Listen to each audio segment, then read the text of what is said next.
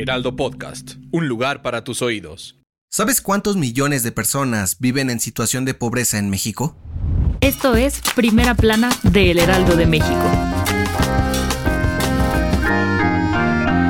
La pobreza en México es un grandísimo problema que a pesar de los esfuerzos de este gobierno y los anteriores no se ha logrado combatir por completo. Tan es así que según el Consejo Nacional de Evaluación de la Política de Desarrollo Social entre el 2018 y el 2020, el número de personas en situación de pobreza en nuestro país aumentó 3.8 millones, es decir, 2% más. Según el organismo, hay más de 55.7 millones de personas en nuestro país que no tienen los ingresos suficientes para garantizar su bienestar, lo cual representa el 43.9% de la población. ¿Y cómo se mide la pobreza en México? Se calcula con base en ocho dimensiones. Rezago educativo, acceso a la salud y a la seguridad social, calidad y espacios de la vivienda, acceso a servicios básicos y a la alimentación, grado de cohesión social e ingreso. Si una persona carece de tres o más de estos derechos, se considera que vive en situación de pobreza. Del total de personas en esta situación, 10.8 millones se encuentran en pobreza extrema, lo que quiere decir que sus ingresos no alcanzan para comprar una canasta básica. De acuerdo con el Coneval, los estados con mayor porcentaje de pobreza son Chiapas, con el 75.5% de su población, Guerrero, con el 66.5%,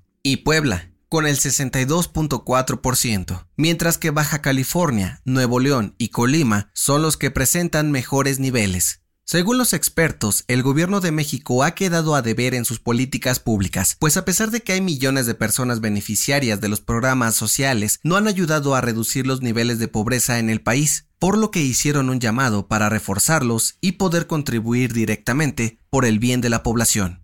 ¿Crees que lo logren?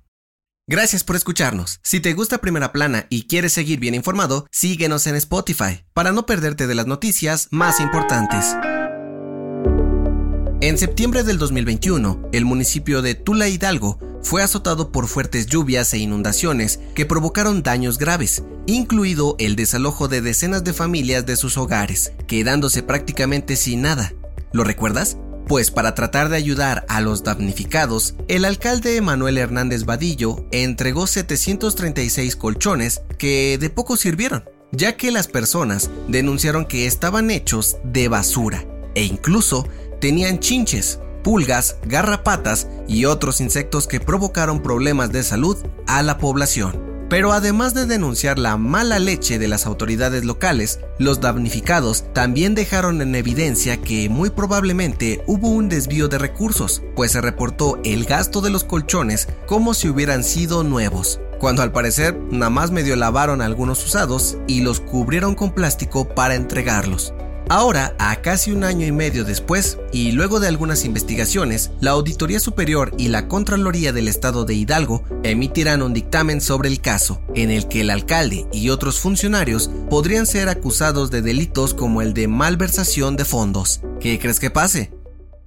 En otras noticias, la ministra Yasmín Esquivel tramitó un amparo para impugnar la integración del Comité de Ética de la UNAM, el cual analiza el presunto plagio de su tesis de licenciatura. El próximo 22 de febrero se sabrá si le otorgarán la suspensión definitiva, con lo que podrían congelar la decisión que tomen sobre su caso hasta por un año. En noticias internacionales, el presidente de Estados Unidos, Joe Biden, reveló que los tres objetos voladores no identificados que derribaron en días pasados no están vinculados a programas de espionaje de China, sino que probablemente sean de empresas privadas que realizaban investigaciones científicas. Sin embargo, aseguró que siguen analizándolos.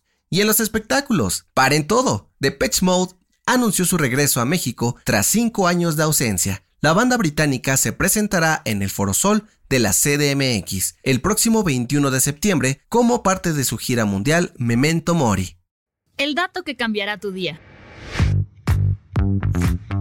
¿Qué imagen se te viene a la cabeza cuando piensas en una alcancía?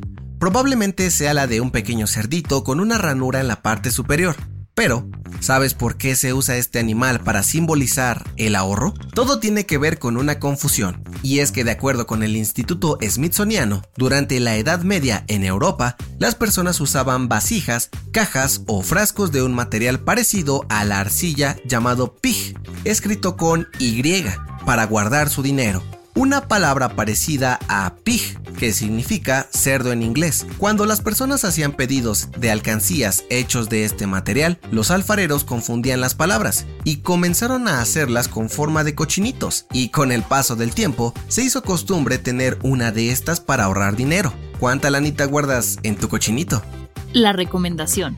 Si eres de los que suele tener conversaciones con sus amigos en las que hablan de noticias, uno que otro chisme y después terminan filosofando sobre la vida en general, no te puedes perder el podcast Dos Nombres Comunes, en donde José Madero y Andreas Osberg platican sobre su día a día como cualquiera de nosotros lo haríamos. Escucha un episodio nuevo cada viernes en tu plataforma de streaming favorita. Yo soy José Mata y nos escuchamos en la próxima. Esto fue Primera Plana, un podcast del Heraldo de México.